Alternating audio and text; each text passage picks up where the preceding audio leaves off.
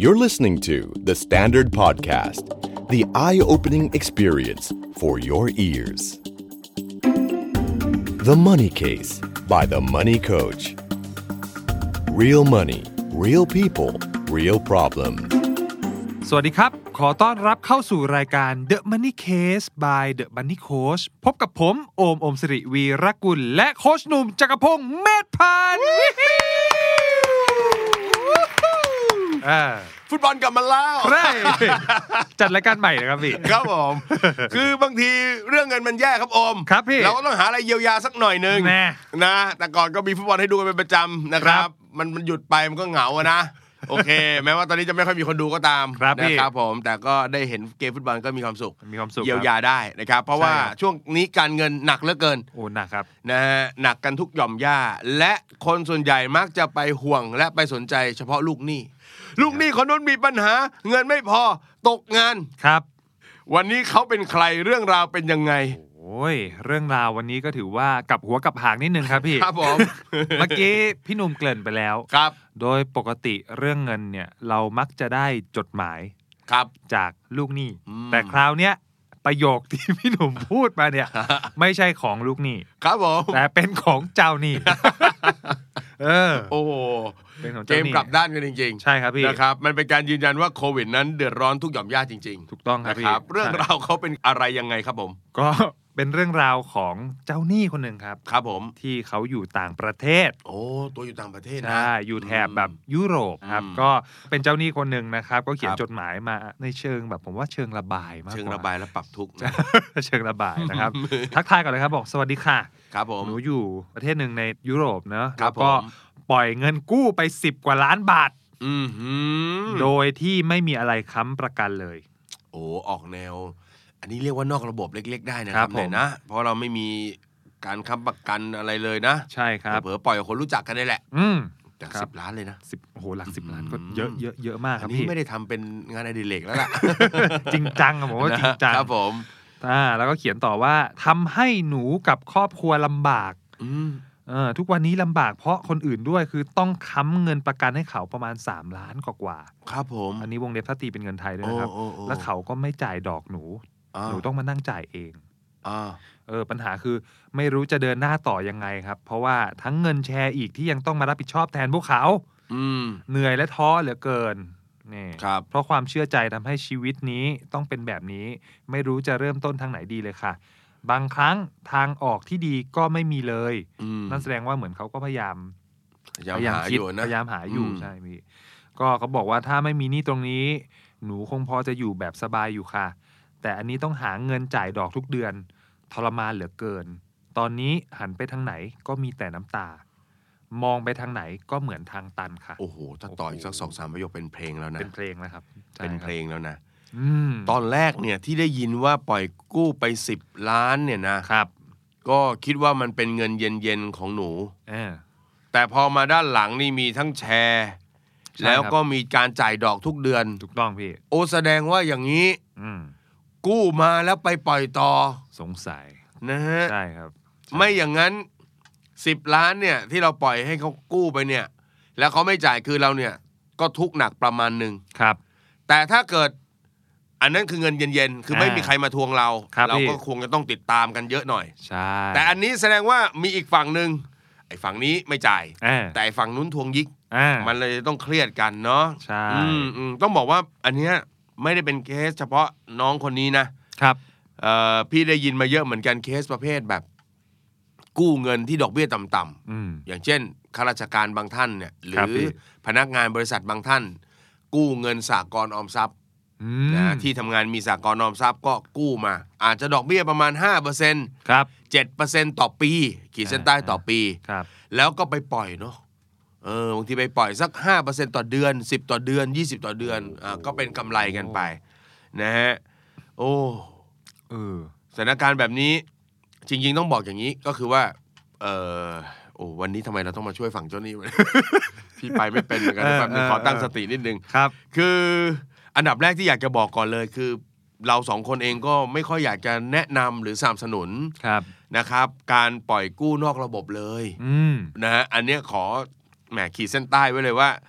ถ้าใครที่คิดจะทำอาชีพแบบนี้เนอะอย่าทำเลยครับ ครับ อย่าทำเลย เพราะว่าวันนี้เราได้ฟังเรื่องราวฝั่งของเจ้าหนี้เดือดร้อน อืม แต่เชื่อว่าก่อนหน้านี้หลายคนเคยได้ยินฝั่งลูกหนี้เดือดร้อนเนาะร้อยละสิบต่อเดือน 20 ต่อเดือนทำให้ชีวิตเขาหนักเลยเหนื่อยเลย บางทีการหยิบยื่นเงินตรงนั้นแล้วเราได้ดอกเบี้ยแพงๆกลับมาเนี่ย บางทีมันทำร้ายชีวิตคนอื่นเขาเหมือนกันนะ อืม นะครับ ครับ เพราะฉะนั้นก็ก่อนที่จะตอบคำถามน้องคนนี้ก็คือขอบล็อกก่อน ใครที่คิดว่าอยากจะทำอาชีพนี้ อย่าเลย อืม นะ อย่าเลยนะครับ ครับ เอ่ออันที่สองแอบสงสัยเล็ก ๆ เหมือนกันว่า ครับพี่ ถ้าปล่อยกู้ไปประมาณ 10 กว่าล้านบาท แล้วสมมติสักดอกสักเอาแบบมิตรภาพนะฮะ อ่า มิตรภาพทั่วไป 10%ต่อเดือน ครับ โอ้สิต่อเดือน โอ้โห ร้อยยี่สิบต่อปี มิตรภาพโคตรๆ มิตรภาพโคตรๆนะ เออ สมมติว่า 10%ต่อเดือนอย่างที่เขาปล่อยกัน ครับ 10 ล้านเนี่ย ได้เดือนละล้าน เออเยอะมากพี่ หนูเอาไปไหนหมด ถูก ใช่ไหม เงินหายไปไหน นะฮะ เอา จจะคำตอบที่2เนี่ยอาจจะย้อนแย้งกับคำตอบแรกหน่อยคือคำตอบแรกเนี่ยคือเราไม่อยากให้เข้ามาทำตรงนี้เลย ครับผม แต่คำตอบที่2เนี่ยอยากถามว่าเอาแล้วที่ผ่านมาเงินที่เราได้มาเราทำไมไม่บริหารจัดการเนาะ อืม เอาไปเก็บไปออมไปอะไรบ้างจนเนี่ยมันขาดเหลือแล้วมันมีปัญหามันช็อตอย่างนี้ขึ้นมา ครับ เพราะว่าสิ่งที่เราทำเนี่ยมันมีความเสี่ยงสูงอยู่แล้ว อืม นะฮะให้กู้ยืมกันบางทีมีสัญญาบางทีไม่มีสัญญา มีของค้ำไม่มีของค้ำไม่รู้แหละเขาไม่จ่ายขึ้นมาเราก็ช็อต ครับ นี่คือสถานการณ์ที่ธนาคารเองก็กลัวฮะ เออใช่ เนี่ยที่อ่ะตอนนี้ธนาคารเขากลัวเรื่องพวกนี้แล้วกำลังมาแก้หนี้เสียมาป้องกันหนี้เสียกั อื น ม ก็เพราะแบบนี้ ครับ เพราะว่าถ้าเกิดว่าไม่มีเงินคืนมาตัวเขาก็ไม่มีเงินจ่ายเจ้าหนี้เหมือนกัน อืม เจ้าหนี้ของธนาคารคือคนฝากเงิน ครับ นะฮะเพราะฉะนั้นก็วิธีคิดเดียวกัน อืม นะฮะเพราะฉะนั้นเอ่อไม่รู้จะทำยังไงเหมือนกันนะครับ ว่า ครับ เนี่ยก็เลยสงสัยว่าแม่ทำไมเงินที่มันได้มามันหายไปหมด เออ นะแต่เคยมีคนเขาพูดว่าเงินที่ได้มาแบบง่าย ๆ แบบสบายแบบเนี้ยมันจะเป็นเหมือนเงินร้อนที่ออกไปได้เร็ว อืม นะครับสามมาถึงวิธีการแก้ปัญหา มันไม่มีวิธีการใดอย่างอื่นเลยนะครับ น่าจะเหมือนกับธุรกิจ ถ้ามองอันนี้เป็นธุรกิจ ซึ่งเราไม่อยากเรียกว่าธุรกิจเลย ครับ เราคงต้องเร่งรัดลูกหนี้นิดนึง อ่า เร่งรัดแบบผ่อนปลนเขานิดนึงความหมายคือเอาละเธอ ถ้าร้อยละสิบต่อเดือนจ่ายไม่ไหวนะ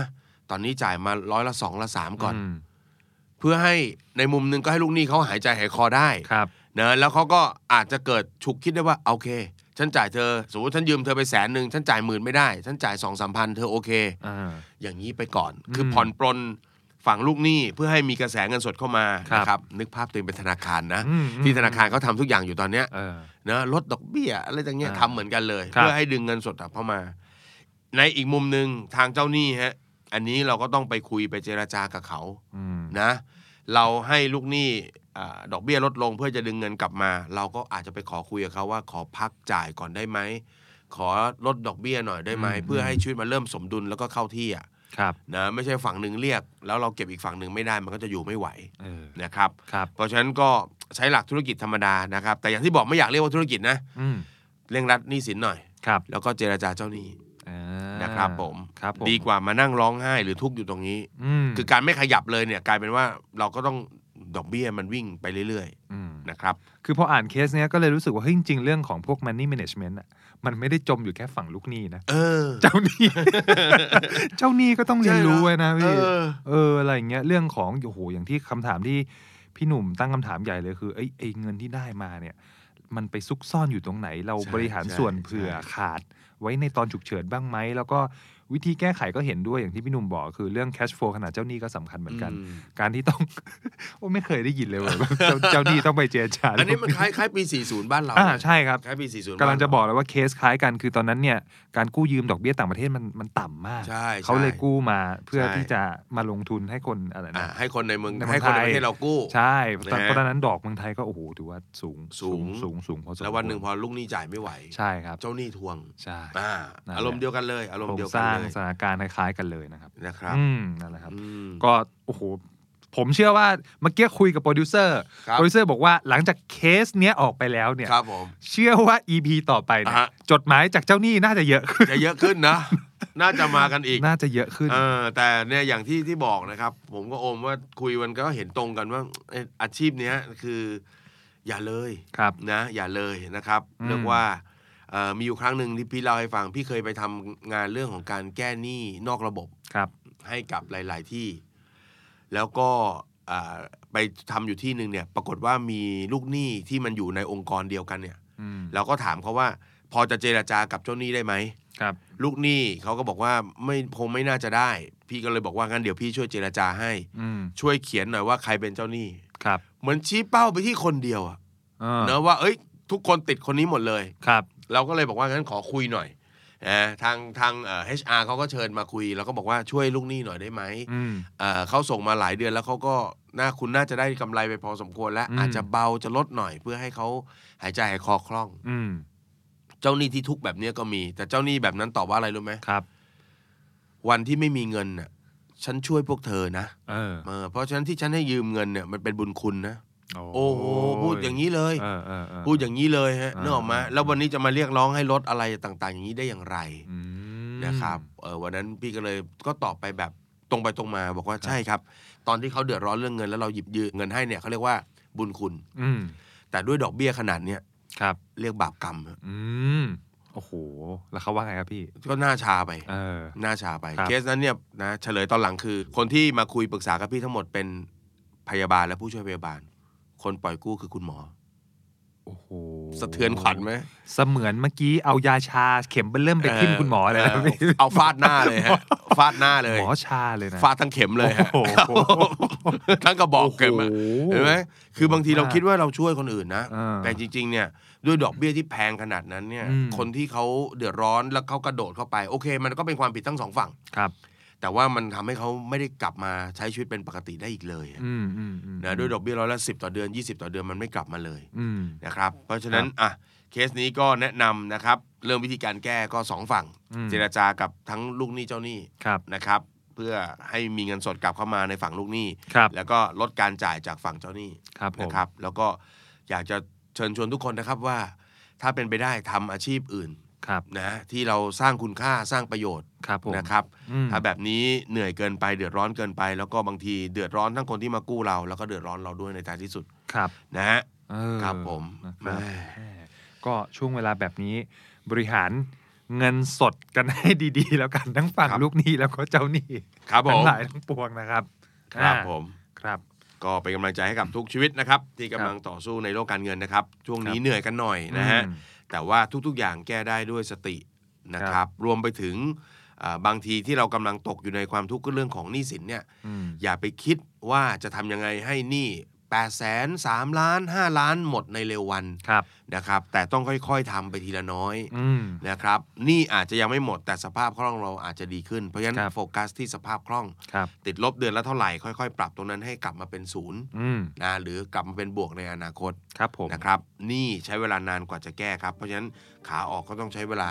เท่าๆกันเพราะฉะนั้ ครั น บ ต้องอาศัยทั้งสติความรู้แล้วก็ความอดทนนะครับ ครับ ก็เป็นกำลังใจให้กับนะครับ จากรายการ The Money Case by The Money Coach ของเรานะครับ ครับ แล้วพบกับผมและโอมได้ใหม่ในตอนหน้าสำหรับตอนนี้ ขอบคุณมากสำหรับการติดตาม สวัสดีครับ สวัสดีครับ ติดตามทุกรายการของ The Standard Podcast ทาง Spotify, YouTube และทุกที่ที่คุณฟัง podcast ได้แล้ววันนี้ The Standard Podcast Eye Opening for Your Ears